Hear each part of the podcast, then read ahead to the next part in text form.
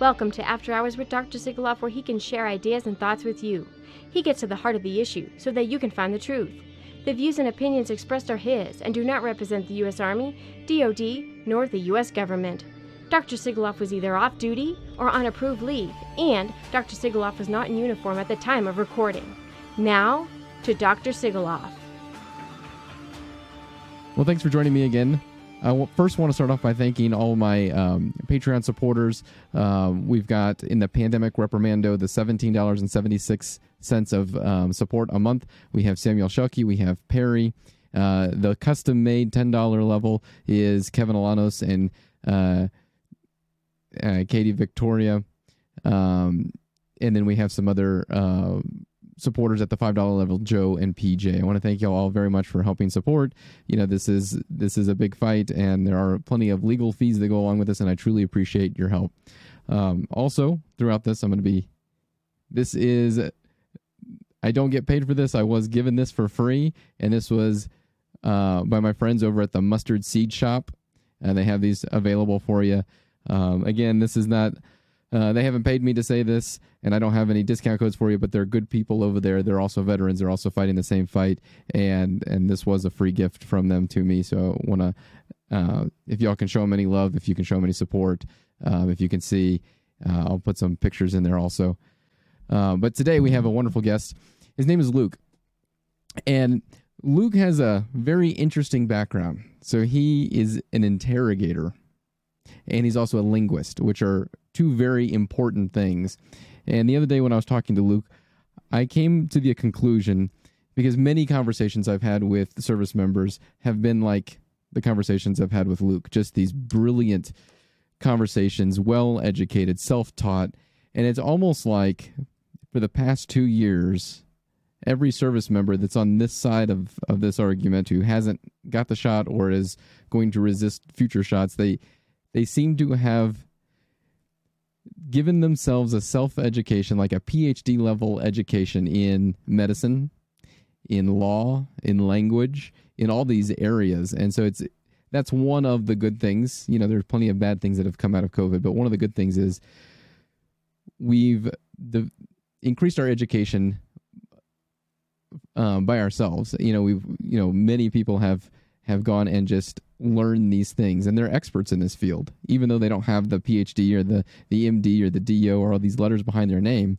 But when someone has spent time as much time as let's say luke has and many other service members i've talked to it's important to still hear from them.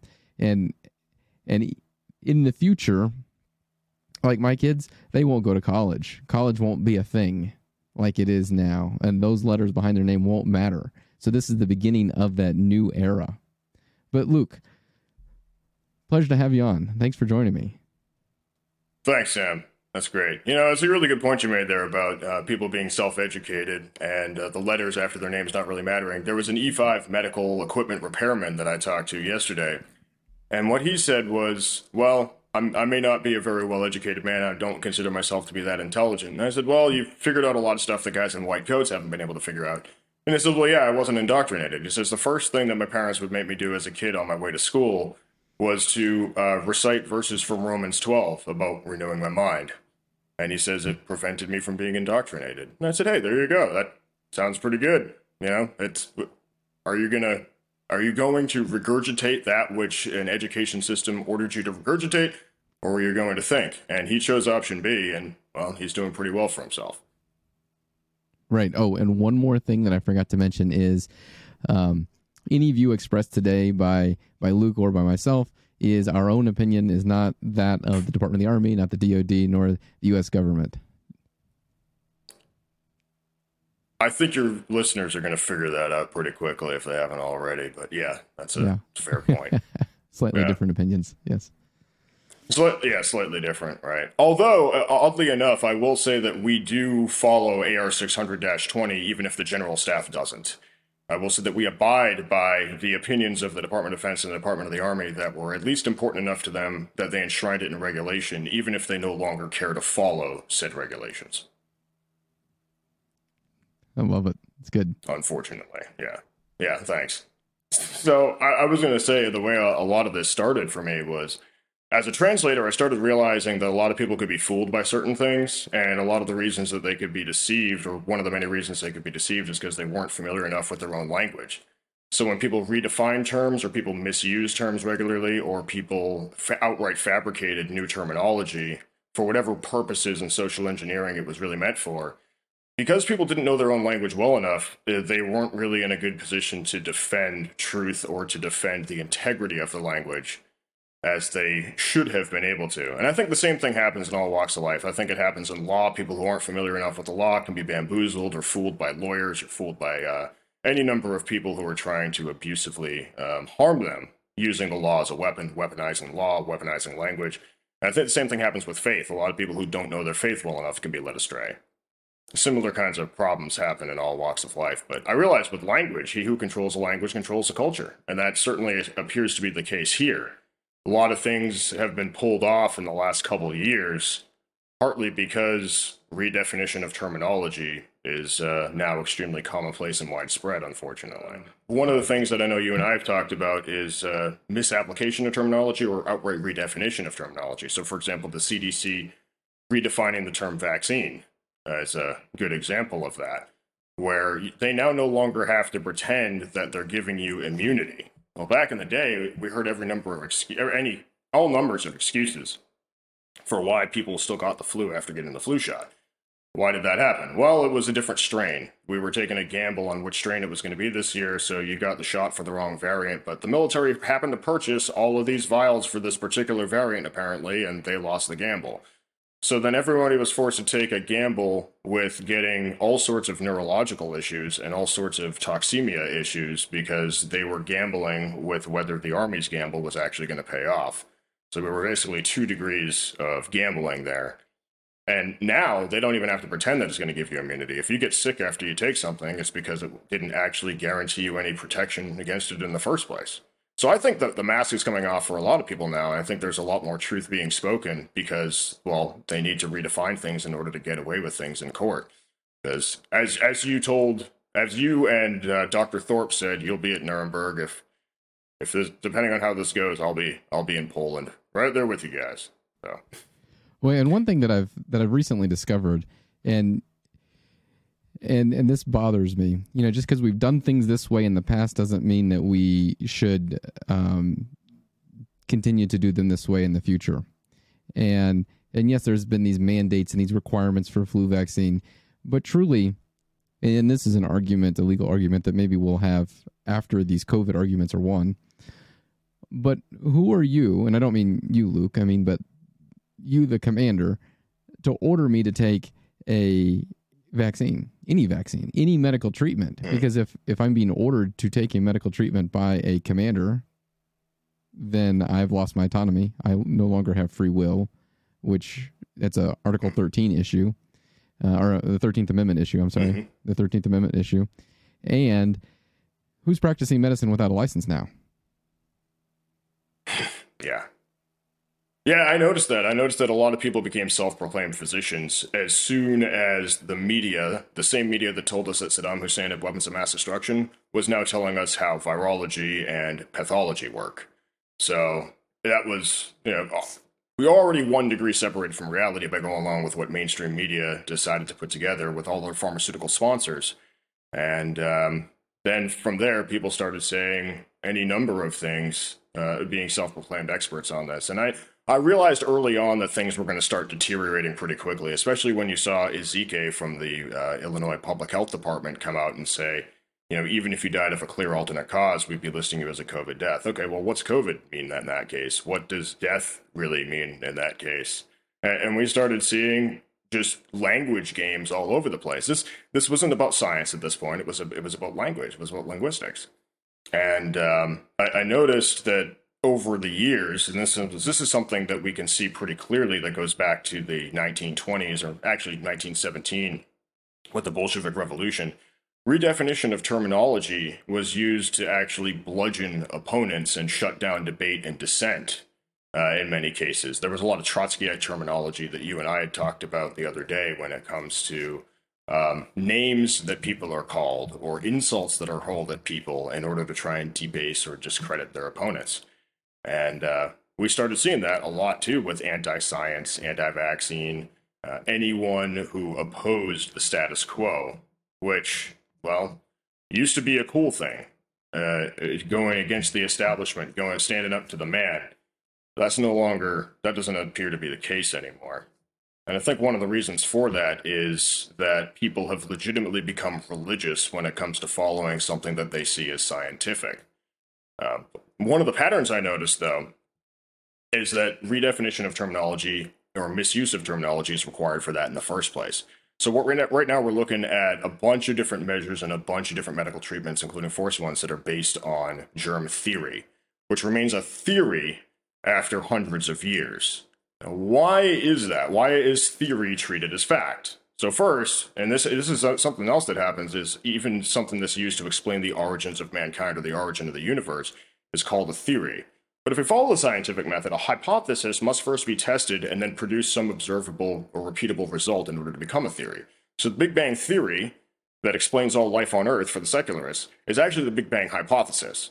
So the hypothesis is artificially linguistically elevated to the status of theory, and then theory is misused to be treated as fact, just as the theory of macro evolution or the theory of cosmic evolution is. And then it turns out that once you have a quote theory, you can actually just treat it as a religious dogma that a bunch of people will follow, and you can do whatever you want to them with that. Isn't that wild? Like these things that we haven't been able to prove, we're we're holding people's feet to the fire. Oh yeah, yeah, hundred percent. And then, of course, we're also talking about blending of terminology. You know, for example, when someone says, you know, do you do you believe in science? Okay, well, what is science? Well, collection and observation of data. Okay, and, you know, experimentation and things like that. Uh, but then from there, so it has all sorts of implications. Uh, that you know all sorts of conclusions that people are expected to follow because there are hypotheses that are allegedly settled because there are theories that are allegedly settled and then there are facts that are allegedly settled when all you have in many cases is just a hypothesis and to be to be fair, some of the people on the fringes, some of the most ridiculous people, such as Giorgio Tsoukalos, the guy with all the wild and crazy hair from Ancient Aliens, um, a lot of people know him from there. Well, they, a lot of times the guys on the show are described as the ancient astronaut theory when it's actually the ancient astronaut hypothesis. And in 1997, with the most normal hair and most normal clothing anyone will ever see Giorgio Tsoukalos wear, uh, he did say that there was it was actually the ancient astronaut hypothesis. But he he was actually much like a mainstream modern scientist in his approach to this because he said the only way that the ancient astronaut hypothesis could be disproven is if the extraterrestrials themselves show up in the flesh and say we were never here. Well, there's a little bit of presumption, I'd say, in his uh, explanation of that hypothesis, but that's uh, unfortunately very much a mainstream thing now because so many things are accepted as dogmatic fact and so many hypotheses or theories that are elevated to religious dogma for them are dependent upon those presumptions. Let's let's get into some of those um, other uh, language or vernacular issues that that you had brought up when we talked about the other day because those were really interesting and it it kind of lends to that idea of confusion of the languages if you look back to Genesis and the Tower of mm-hmm. And how you can have two people talking oh, communicating yeah, absolutely sp- speaking the same language, but yet completely misunderstand each other. Oh yeah, no, you're absolutely right. It does go all the way back to Genesis, and it's been it's been written about all throughout mankind's history. And I think one of the reasons that this is done, one of the reasons that the language is intentionally manipulated by people, is actually to break down the ability of the common man to interact and communicate uh, our ability we should be able to be heard. People talk about well you know there are those without voices. There are those who feel disfranchised. Uh, there are those who feel cast aside because they're not heard. Well one of the greatest ways to make sure that people aren't heard is to take their language and make it impossible for other people to understand. And I, I think we've seen quite a bit of that because two people could use the exact same terminology and then not understand the other person because something is allegedly so contextually dependent or has so many different connotations. So, I mean, I was arguing with someone the other day about the word complain, um, and I, the individual in question had said, well, that just sounds like someone's griping or whining or moaning. And I said, well, then what do you do with a formal complaint? When someone petitions a court with a legitimate legal document for a formal complaint as a plaintiff, is he just whining and moaning to the judge? No, not at all. He's filed a legal motion. Um, and the, the, connotations were just not understood because of how people so often um, see words used. But that's that's more of a dictionary issue. The fact uh, the fact of the matter is now we have dictionaries catching up with misuse of terminology. Um, the dictionary is no longer a standard. The dictionaries are often malleable. And we started seeing that with misused words. So, for example, disfranchised is the word I just used a couple of seconds ago. Uh, people often say disenfranchised. Well, you're taking a positive and a negative. We're going to start, if we're dealing with math here, we've been multiplying things by i and then asking whether they're real. So if we have something, someone could be enfranchised or someone could be disfranchised. Well, if someone's disenfranchised, he's just franchised. At that point, you're talking about someone who may as well be a McDonald's location or a Waffle House. And that's that's another example with disbark versus disembark. You would embark on a voyage or a journey, or you would disbark right, to get off the ship. Well, disembark would just be bark. At that point, we're talking about people who are basically dogs. And once once people misuse these words, such as irregardless and things like that, um, just adding different prefixes or prefaces or suffixes, and the dictionary eventually catches up to the misuse of these things in the vernacular, and the language becomes dumbed down. Now, that in and of itself isn't necessarily toxic or, or harmful but it does muddy the waters a little bit. And the more confusing things are, the more concealment there is, the more darkness there is, whether we're talking linguistically or physically, that's where predators hide. Predators hide in areas that are dark. Predators hide in areas loaded with concealment. Start throwing off smoke grenades, and the enemy's going to have a lot more places to hide. And, and that's unfortunately what we're seeing happen here. Because I do remember, as a, as a translator especially, the word gender has a specific meaning as a linguistic concept. And the Romance languages and in Arabic and things like that, we're, we're, talking about masculine and feminine words. But we don't have that concept in English. We also don't have that concept in Persian Farsi. So when someone wants to introduce Dr. John Money's quote theories from the 1950s, which involved, unfortunately, a series of experiments with uh, real horrible harm and experimentation on children with, with hormone therapies and other things, uh, we started seeing that by 2015, Webster had changed the word gender to add an additional definition to say that it was a state of being that was separate from sex. Well, people were misusing the word gender because it's a linguistic concept that doesn't exist in English, so they didn't know that it was actually just a grammatical structure that people were talking about. They thought that it was actually something different, and a whole lot of social engineering stemmed off from, from that. And we can see that people's opinions on things that a few years ago they would have said were completely absurd now seem to be completely okay because of media and because of social pressures and because of the dictionary actually changing um, in order to go along with this uh, with a concerted effort to make those things change in people's minds.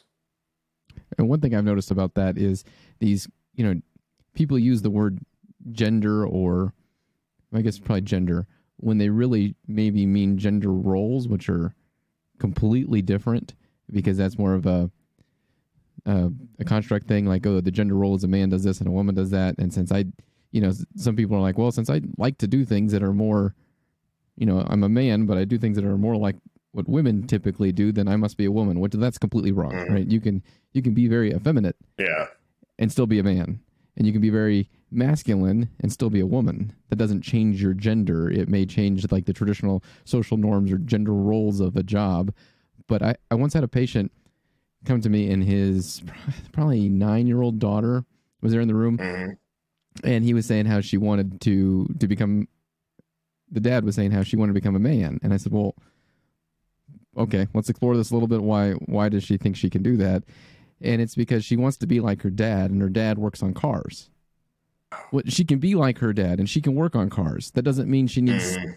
to have hormone therapy and she, you know, and so this dad was quite reassured and he was happy that his daughter doesn't need to change gender just because she she likes to work on cars. You know, that's that is wow. the spice of life and that's what makes the world such an amazing place is we can all be different, but we are what we have been made, right? You can't change the very essence of your DNA. Yeah, I mean, uh, there's a big difference between being a tomboy or a bit of a tomboy or having those tendencies and wanting to be like dad and pharmaceutical companies needing to make a ton of money off of a lifelong pay, uh, lifelong customer. I almost said patient, but I want to say lifelong customer. Um, and the pharmaceutical companies are not concerned about the fact that the life expectancy would be much shorter. And that's right. another horribly sad thing. We, we are talking about people who have absolutely no regard for the life of children. and that's been made pretty clear, not just by things that Robert F. Kennedy Jr. or others bring up in that regard, but the angle that they attack pharmaceutical companies from. But it's it's pretty out in the open now with things like what you just described, where a father was like, "Well, do do I have to ask a doctor about uh, the options to explore here for something that would have just been completely normal and understandable even just five or ten years ago?"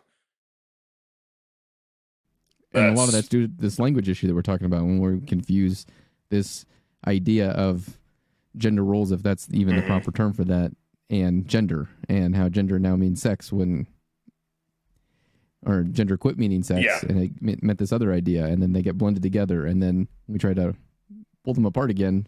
You've got people changing the trying to change the very DNA of their body, which can't be done. Right. And another thing I thought of with this word theory, do you ever notice how people who like to misuse the word theory essentially to treat it as fact, whether we're talking about gender theory or whether we're talking about germ theory or the Big Bang theory, which can't even be tested, by the way. It's always going to have to be a hypothesis just because of its limitations with the scientific method, unless, of course, you bring up a new definition of the word theory, which some people do. But you ever notice how theory can be something that's equivalent to fact or dogma for these people? Unless it's something they don't like, then it becomes a conspiracy theory, where the same word is used to describe something so absurd that it couldn't possibly be real. But in the next breath, theory is something that's so dogmatic that it can't be def- it can't be rejected or defied by any man. And unfortunately, we see quite a bit of that. now, you're right that this does go back to Genesis, but it, uh, there's another good example of it with a more recent history we can see that uh, Pope Pius VI, for example, wrote an apostolic constitution in 1794, Auctorem Fidei, and he was writing about, in the beginning of it, he was writing about the heretic Nestorius in the year 430. And what Pope Pius VI said was the heretic Nestorius expressed himself in a plethora of words, mixing true things with others that were obscure, mixing at times one with the other in such a way that he was also able to confess those things which were denied, while at the same time possessing a basis for denying those very sentences which he confessed. And so people can use the exact same words to mean opposite things within the same sentence or paragraph and not see that there's a real issue with a paradox there um, and, and not do anything to adjust the way that they speak or communicate with others. Well, and that's interesting too, because it, if it's the truth, it's 100% true. And not my truth, but the truth is what we're talking about here. But if it's 99% true and then 1% wrong, it's still all wrong. And that's how the devil works. Yeah. That's that's no, how the devil exactly knocks right. down that wall. Yeah, and actually Pope Leo XIII said the same thing in Satis Cognitum. I believe it was in Satis Cognitum number nine. Uh, that there could be no one more dangerous than those who accept nearly the entirety of, of Christian teaching, and then with one word, as with a drop of poison, infect the true faith of our Lord and, the, and handed down by the apostles. Uh, and that drop of poison's there. But I think that's got to do with muddying the waters as well. I think the reason that predators are able to hide so easily um, is because things are confusing. You know, if we if we were to take a glass of red wine and you swirl it and you look at it and smell it and you can see the legs and everything like that, depending on the consistency of the wine, let's say you have a port or something like that, there's a reason that things with strong flavor and certain viscosities were always used to conceal poisons throughout history. So if I wanted to get someone to drink automatic transmission fluid and I wanted to take some red dyed automatic transmission fluid, I know exactly what I could put it in. You know, it's got a little bit of a sweet smell. I'm going to put it in a port. Well, I, I, think what's happening now is with the way things have been poisoned by pharmaceutical companies, by social engineers, is they they kind of overstre- overstep their bounds to such an extent that their wine supplies are running really low, but they still have a whole lot of tranny fluid. And we're actually at the point now where things are so out in the open that people who were previously handed a glass of red wine, a sweet red wine, mixed with a little bit of automatic transmission fluid are now actually being handed a glass of automatic transmission fluid and being told that it's red wine. And even someone with the worst sense of smell or the worst sense of taste um, can tell that he's drinking something made by a petroleum company and not by a, a vineyard. Yeah, I like that analogy. That's pretty good because I mean, yeah, thanks. Society is drinking poison at this moment, and, and yeah. proof of it is they're asking for amnesty. I don't know if you saw that recently. Um, no, I did not. Yeah, there, there's an Who was article asking out there for amnesty? um, that any of the COVID stuff that that happened, we want amnesty. Just just forgive us. Just just forgive us. And and like my neighbor, I can forgive my neighbor. The guy I work with, the guy at church, I can forgive them because Mhm. they're not responsible for giving good information, giving the full truth. But people who are at the policy level, the people who have given direct orders for people to get this medical, this experimental medical treatment, I can still forgive them Mhm. they need to be held legally accountable. And I'm not calling for vigilante That's justice at all. I would never call for that.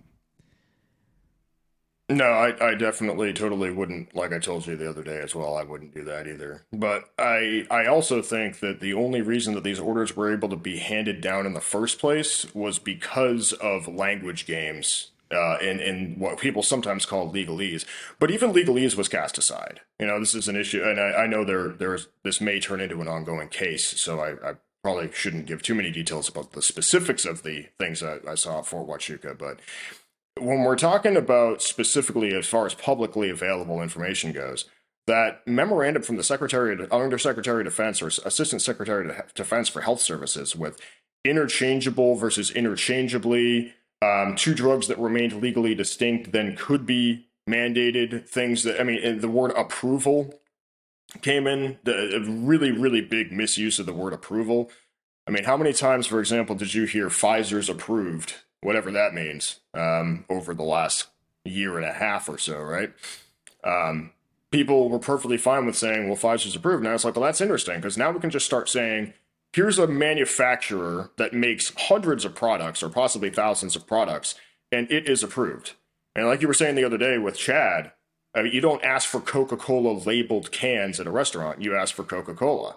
Well, if Coca Cola is approved and you go into a restaurant and someone says, well, it's Sprite, Sprite can be used interchangeably with it and it's made by the Coca Cola Corporation. Well, Sprite and Coke can be used interchangeably for making people fat or making kids stay up all night. There's no doubt about that because you're going to have similar ingredients and overlapping ingredients, just like Pfizer and the FDA say that they have.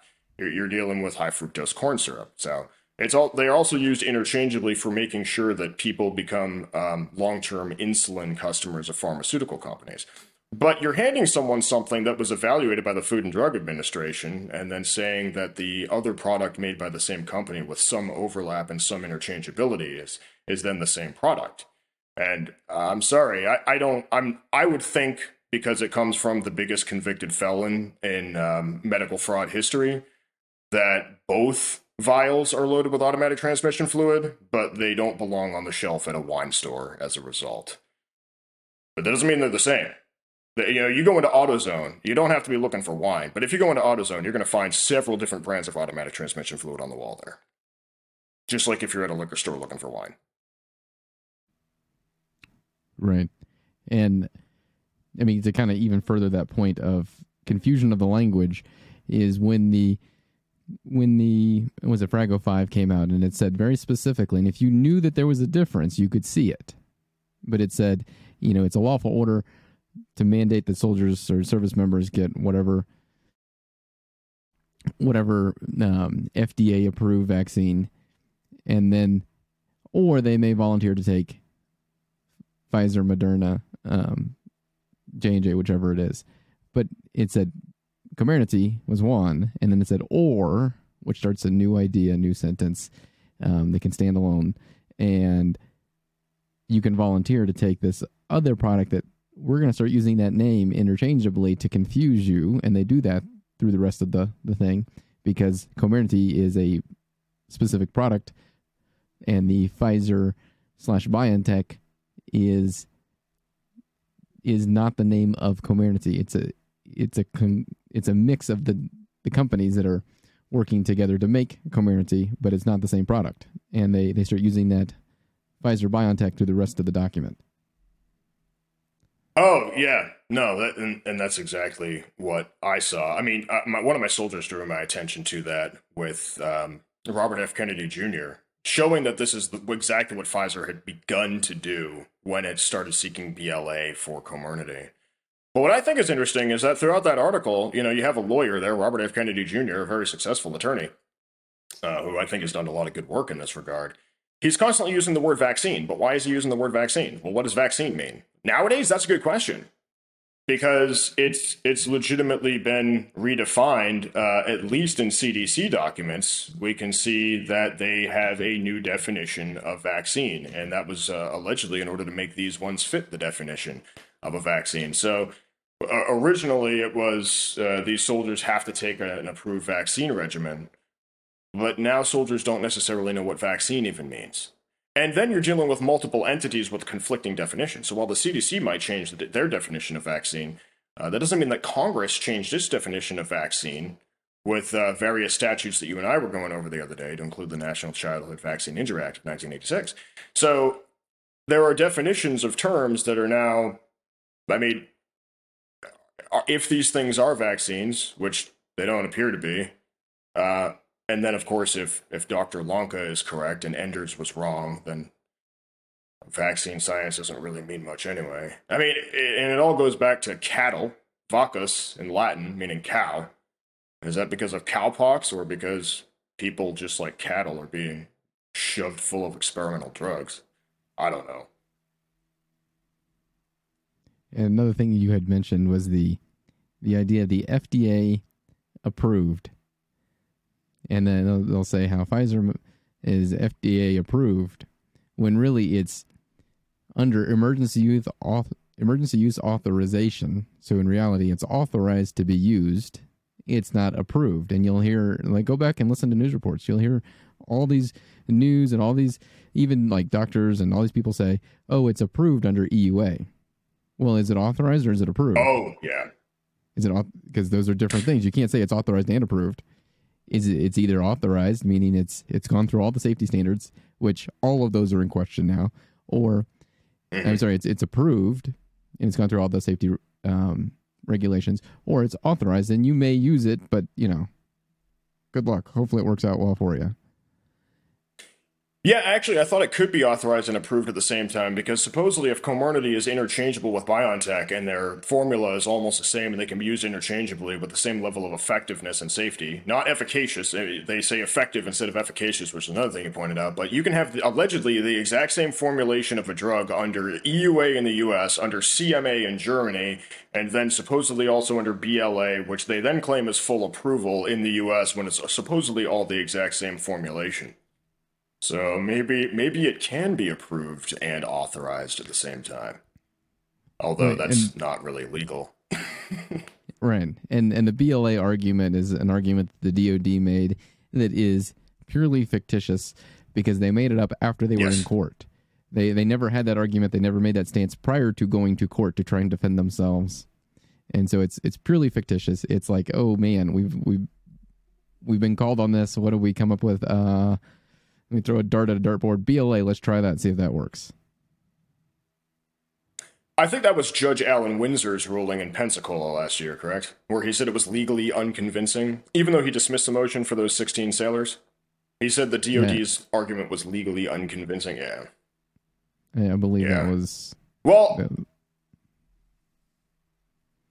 that was Judge Allen Winsor. I believe so. Well, Chipping away at medical terminology, though, is completely fine now. Because, I mean, what we've been talking about here is use of medical terms, but medical terms have been under attack for quite some time. And one, one good example of this is when we look at, you know, obviously, you know, because you're a doctor, how, how many words uh, come from Greek or Latin in medicine. There are tons of them, and, and that's what doctors supposedly spend most of their time um, learning is, is essentially learning a new language, or an old language, I suppose you could say. But we've started to see words that are fabricated because we've talked about words that are redefined. We've talked about words that are misused. And then we talk about words that are outright fabricated and created specifically for the purposes of social engineering or created specifically for nefarious purposes uh, or for bludgeoning opponents. And a great example of this is when I was younger, uh, you know, I think it was a teenager. Back, it must, yeah, it must have been because this this was on MySpace. All right, this was a little while ago where people were throwing around the term homophobe and calling people homophobes because that's what you did on MySpace apparently. And um, I remember looking at a list of legitimate phobias and le- legitimate medical terms and seeing that that was listed on there. And I said, well, this doesn't make any sense because we have arachnophobia, we have a Greek prefix and a Greek suffix, fear of spiders, and we're talking about legitimate phobia, an actual legitimate irrational fear that people have to describe essentially a medical condition. And agoraphobia, people are afraid of going outside, fear of the marketplace. Well, then we started seeing things such as homophobia. It's like, okay, well, if we were to say, you know, we're, we're looking at a Greek prefix, a Greek suffix here, is it fear of the same? Because that's what it would have to be, right? Well, no. Okay, well, let's mix it with the Latin. You know, Homo erectus, Homo sapiens. Okay, so it's fear of man, fear of humankind. No, it's not. It's fear of homosexuals. Like, well, how is that possible? Because you're you're dealing with a suffix here that has to be misused. And then I looked and saw that essentially people were claiming that you could make a legitimate medical term by taking a prefix from a slang abbreviation in English and then mixing it with a Greek suffix in order to create a legitimate medical term or to describe a social or medical phenomenon. And then the word phobia was then rebranded or um, redefined in that context to mean hatred or dislike. So we were three degrees separated from reality with one made up term. Uh, and then we saw the exact same thing with Islamophobia, because if we're looking at the Arabic language here, Islam means submission. So, okay, Islamophobia, if we're going to now mix Arabic with Greek, because apparently that's okay to do now too, we have fear of submission. Well, fear of submission to what? Well, fear of submission to God and perfect submission to God's will, which is the only context that Islam would work for the word Islamophobia. So, and then it is redefined again to mean dislike of Muslims. But wouldn't that be Muslim phobia or just dislike of Muslims?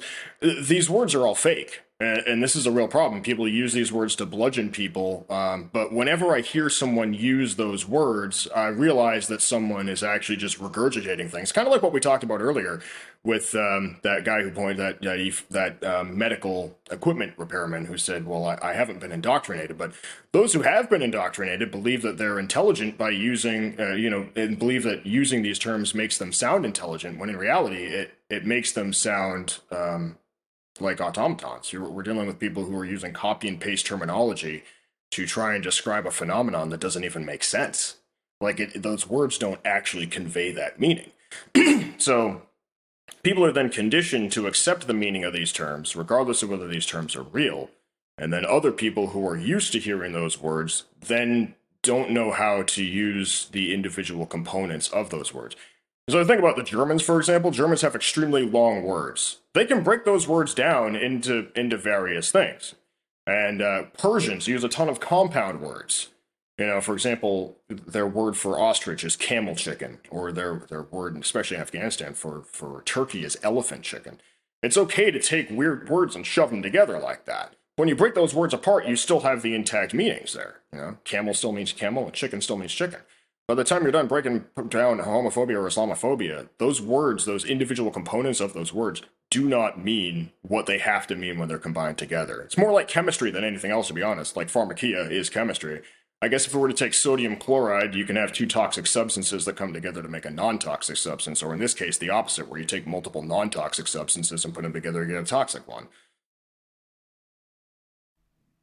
Yeah, they, they should be able to like with stoichiometry and chemistry, like you were saying, they what you put in has to be on the other side, and and yeah, yeah.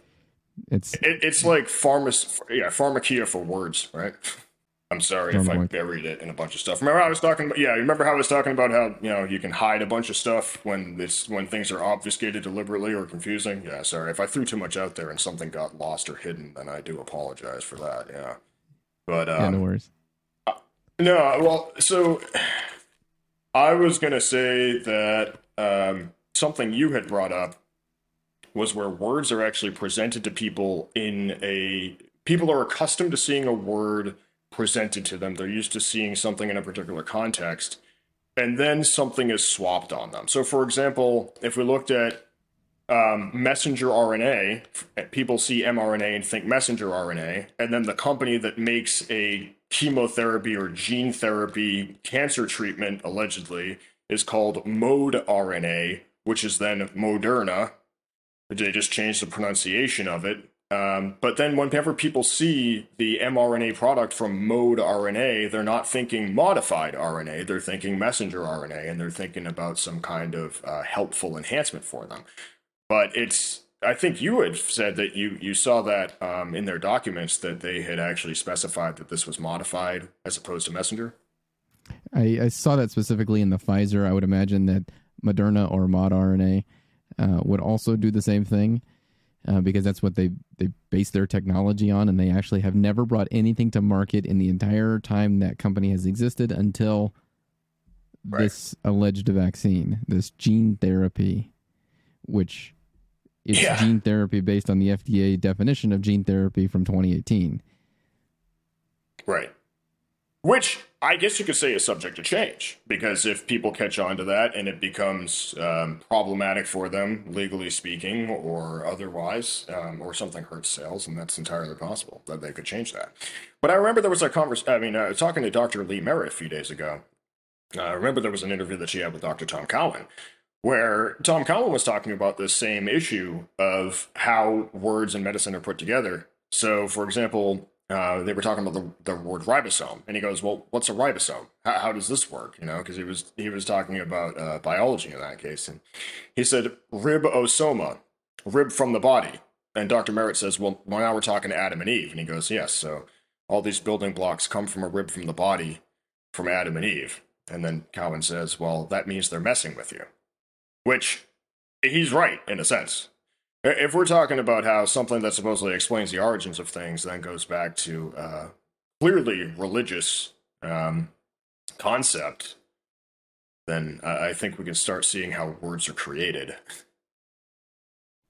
Well, and it's interesting how you how we create words to mean things, but how you know, and, and this is a this is a bit of a tangent on how my brain works, but everything was created by words from God in the beginning. Mm was the Word, and the Word was with God, and the Word was God. Yeah.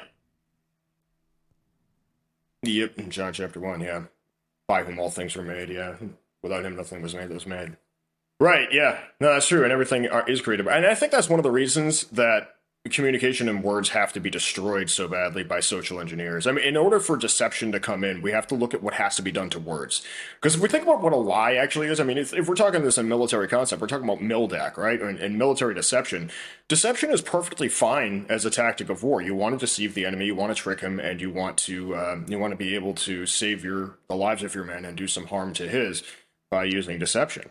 Well, a lie is actually a carefully crafted weapon of war whenever there's a lie employed against someone. Whenever someone tells a lie to somebody else, what he's actually doing is misusing the gift of language and the ability to communicate, um, which can be used for wonderful things, and uh, it can be it's meant to be used to tell the truth. But he's actually carefully crafting a weapon to be used against someone else to cause misdirection or to cause harm, in the same way you would in a war. And, and I would say that unfortunately how deception works. I would say that you're right. It it is a war. It may not be a war with with flesh and blood, but it's a war in the unseen realm, and and that is always a part that's engaged in the world. You know, there's always that that fight uh, where there's the unseen realm that that's Satan and his his fallen angels trying to destroy humanity, and so it makes sense that this is a weapon of war because it truly is a weapon of war that's always being this war that's always being fought, even if it's not countries fighting. It's it's this unseen realm where God is is trying to save us by saying, "Hey, I'm right here. I want you back. You're my child." And Satan's like, "Nah, he's mine. I'm gonna I'm gonna take him and and destroy him." So that because really that's the only way that Satan can get to God there's nothing that Satan can do to God, but he can destroy humans, which is a way to get at God. Yeah, and it's even better if you think about outsourcing the uh, destruction of humans by getting them to do it to one another. Now, for example, if you get people to either lie to one another or to mindlessly perpetuate things that turn out to be fraudulent, then you have people harming each other either wittingly or unwittingly. So let's say Britain and France want to go to war, but all they can find, I mean, not all they can find, but the easiest way that they can do it is finding a bunch of Indian tribes in the American Midwest to kill one another. Well, I think we call that the Seven Years' War, and then I think we call it the War of 1812. But th- this is what we're dealing with here is people essentially being used as proxies and oftentimes unwittingly. You know, and this is why everyone has a duty to think about these things whenever they see something, regardless of how, how much sense it makes. If something doesn't make sense, we actually do have a duty to think through it and to work through it because deception is constantly being waged against us, especially when we're talking about pharmaceutical companies. We are talking about serial convicted felons, whether it's Sanofi, GlaxoSmithKline, Pfizer, Merck, or any of these others. You're dealing with people who lie constantly and have to pay out billions of dollars for lying. And then they sponsor media groups which are famous for lying. And whenever people hear something from a politician, you know, they'll always say, well, politicians are famous for lying. Okay, cool. So that means when a document comes from any of these people or them all working together, you actually have a duty to dig through and think this through and not merely take something at face value. Because when something doesn't make sense, it's your job to think it through and to look at whether these words actually mean what they're claiming they could mean in order to avoid deception. Because otherwise, you become a mindless perpetuator of harm, or like a repeater of harm and a repeater of deception. And a lot of people have done that. A lot of people, I think, I would say innocently, but I would say less culpably have done so in the last couple of years, especially. And one thing that I really like is Jordan Peterson. I love listening to him, and I've listened to most of his books. I think all of his books, actually. And one of his 12 rules for life is tell the truth, at least don't lie and and then he goes and explains how when when you lie that leads to things like Russia and and the Soviet Union. It's like, well, the government was designed to make you have a perfect life, and if you don't have a perfect life, well, then there must be something wrong with you, not the government, because the government's perfect. Mm-hmm. and so if there's someone standing behind you with a gun saying, "How's life?" and you're like, "Well, it's perfect," I got a gun to my head, uh, well, now you're lying, and that's the basis of the destruction of a society. Yeah, yeah, and actually, that's uh, ultimately how the Holodomor took place. Even though Jordan Peterson, um, that's that's the one book he said he was going to read. He said he was going to get back to us about that later. I hope he does read uh, 200 Years Together and talk about that later. I actually talked mm-hmm. to Dr. Merritt about that. But no, you're you're right. I mean, honestly, you do end up with things like that when it comes to lying because. Um, actually Dr. Tom Cowan, I think it was, someone asked, How do you stay so sharp in your old age? How do, how do you stay with it? How do you keep your wits about you? And he says, It's easy. I never tell a lie. And then he talked about how lying can actually cause people to develop different pathways in the mind and try and, you know, justify things or understand things or remember an alternate path, remember an alternate reality, remember a different narrative, try to keep up with it all the time or trying to process information that's clearly false and try to make sense of it all uh, just because they're processing information through the lens of having loyalties to those who they think they should trust even though they clearly can't. So rather than saying calling out something for the lie that it is, people will take something from an entity that they trust and then try to work through that. And I don't think it's by coincidence that a bunch of people have Alzheimer's and dementia. I think Dr. Cowan's correct that one of the greatest ways to do that is to destroy the pathways in the mind and to destroy the uh, the way that the mind works. Eventually, you're going to break it. You know, a lot of people say uh, various different things supposedly cause Alzheimer's, uh, medically speaking, but if we think about it spiritually or in a in a different kind of biological or different kind of medical sense, that can absolutely destroy someone's brain. You know, if you look at people who are stuck in particular dialectics or who have been believing or preaching lies for such a long time or things that are just really confusing, when they get old, nothing they say makes sense. And, and because you can't do that forever. Right. And this is one thing that Jordan Peterson had also said was, you know, how do you know if you're lying or telling the truth? Because sometimes you don't you don't know what the truth is, but you always know what the lie is. And the way you know what the lie is is if it's something that makes you feel more weak, that's a lie. The truth will make you feel stronger. It may yeah. not be comfortable to say, but you can see what the truth is and you can you can judge if it's a lie or not by if it makes you feel or act more weak than you did before you did that or said that. Yeah, that's true. I mean, uh, because otherwise it, it, really that statement kind of takes the neutrality out of the whole thing because a lot of people would like to say that they neutrally perpetuated something that was negative. Um, so if someone accidentally tells a lie or someone just repeats a lie without thinking about it, yeah, he's is at least culpable for his own ignorance in that regard, even if there's no malice there. But yeah, you're right. Whenever someone whenever someone lies, whenever someone takes the easy way out, whenever someone cheats, so to speak, it, it will make you feel weaker. It absolutely will. And you know, when I was going through all this at Fort Huachuca, go, trying to navigate Frago number 752 coming out three days after Frago 743, uh, however many Fragos General Hale managed to crank out in a, in a 72 hour period, um, I, I realized all of the different problems with the linguistic manipulation, the fact that IG passed the buck to Jag, that Jag was trying to say that uh, they had actually written these uh, documents and things, and that there could be a problem that you might have to go to the IG for, on and on and on. I turned to my replacement, who was working through all of this with me, and, and realizing that there was deception going on, and realizing that there was uh, serious contortion and manipulation going on. And I said, You know, man, this feels like a test. And he said, It does, because it is. And uh, I think that taking the easy way out would have made me feel weaker. And uh, I think it would have made a lot of people feel weaker. And for some guys, including the man I was just at, I was just saying, who agreed that it felt like a test, eventually they dangled a third rocker in front of him, and uh, well, he said he he said he would take it if he was forced to, and like life circumstances changed, and he did, and then he said he felt like a sellout. So going along with a lie can make you weak too. and can make you feel weak as well, unfortunately. I think this might be the perfect place to kind of round out today's conversation is it is a test. It is it's not like a test like oh life's a test. No, this is this is the test that we you know, I I assume everyone had the same idea when they were in high school and you're learning about the Nazis and you're like, man, I I wonder what would happen if I was in that situation. And you know, there's that that voice in the back of your head says, you know, you would never know unless you're in that situation. Because here you hear everybody saying, I would never do that. I would never do that to the to any group of people. I would never do that to the Jews or to the Gypsies or to you know the the eugenics. I would never do that. But it's happening right now. That test is happening yeah. right now, and if if you're on one side of it, then you failed the test. If you're on the other side, you are passing the test. Yeah, and why did the Soviets have to have NKVD troops during World War II behind all the conscripts waiting to shoot at any man who ran back and fled?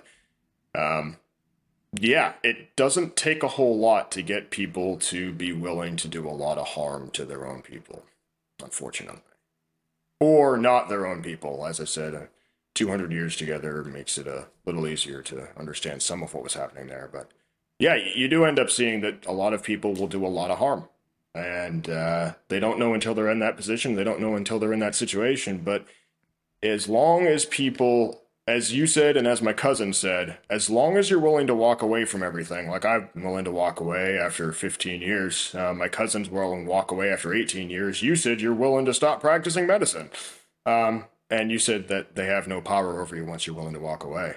And uh, as long as you're as long as you don't want too many of the things they can dangle in front of you, as long as you're not too hungry for the carrots they dangle, then you can pass the test, I think. I think that's a big part of it, at least. And I think the other part of that, when we had that conversation, because you had said, you know, once, you know, I had mentioned once, once you're willing to give it up, they have no power over you. But you had said something even more powerful. I think that so many people grasp onto what they want their job, their position in the military with so much ferocity that they'll do anything to keep it. And then people like us, no, nothing's really happened. I mean, we've been sus- I've been suspended. There's been things that have not been good, but yeah, eventually they're probably going to ask both of us to stay in. I would imagine when they can't get other people. And you know what? We're not going to. No, absolutely not. Yeah, right. No, I mean, yeah, they've canceled a few TDYs on me. They've uh, pulled a couple assignments up from me. They've changed my position on the on the M2 a couple times, but okay, I mean, great. The army does bad things to people. Even if the army weren't doing this to me, let's say somehow I coasted completely and skated like some of the guys who pretend to take the shot do. Um, I don't want to stay in an organization that treats other people the way it's been treating them. Absolutely not. You know, and, and I, I, think I told you one point, you know, if we're talking about an organization that does not respect the law, has no regard for the law, I may as well make money doing it. I may as well throw a suit on, go back to where I grew up, go back to where people from my lineage and descent uh, engage in a whole lot of private sector organized crime as opposed to public sector organized crime and make way more money working for an organized crime syndicate. It's just that it turns out that I think nowadays, when organized crime syndicates are led with men, uh, led by men who have shoulder boards with stars on them, they actually somehow end up making more money than the guys with the suits and the uh, fedoras. So. I, I mean, I'm not gonna I'm not going to stay in or join any other organized crime group, so I don't think I could stay in this one. Because this is organized crime. This is what we're dealing with here, you know? That the insider trading, the profiteering, the forced medical experimentation. It's like, come on. I don't want to be part of something that's hurting so many people like that. And that's not just your opinion, but also uh, Congressman Thomas Massie had said that this is a crime in progress. And yes. that what is I'm not going to say a name or a position, but what this person is doing is illegal. Yes, yes, exactly. And I mean, I, we could also argue that Congress is another uh, crime family, but that's okay too. Congressman Massie did tell the truth and is trying to do the right thing. But I, I suppose that we could see who the ruler of the world is, um, and who the prince of the power of the air is, and uh, the powers of the darkness of this world. I mean, principalities exist in republics too, obviously. so any organization is potentially going to be tainted as long as there's deception going on. Right. Until we have a new heaven, new earth, we'll always have the evil one waiting like a lion ready to destroy. Right. Well, thank you, sir. Well, thank you so much uh, for coming on. Yeah, thanks for having me. Thanks I for the opportunity. It. And I want to re or I want to um, also just just mention this again that one of the good thing that's good things that's come out of this is I speak to men like you and women like you every day who have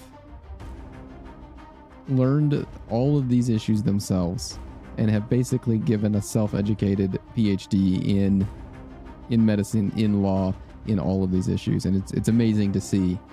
And it will do you well. It will do everyone else who's who's learned these similar things well because that means they can adjust and and to whatever adjust to whatever new path forward will be for them.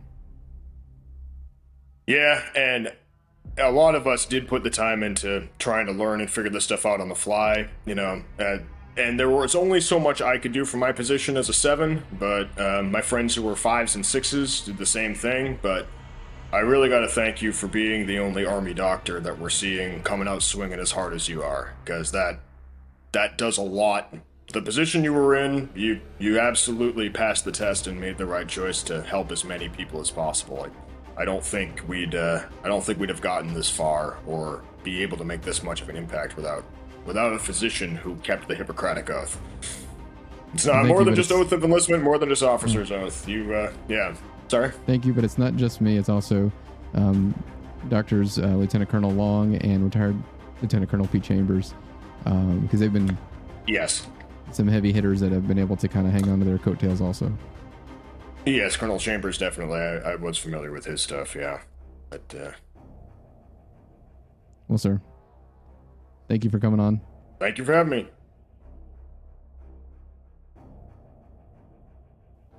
Just a reminder for everyone out there duty uniform of the day, the full armor of God. Let's all make courage more contagious than fear.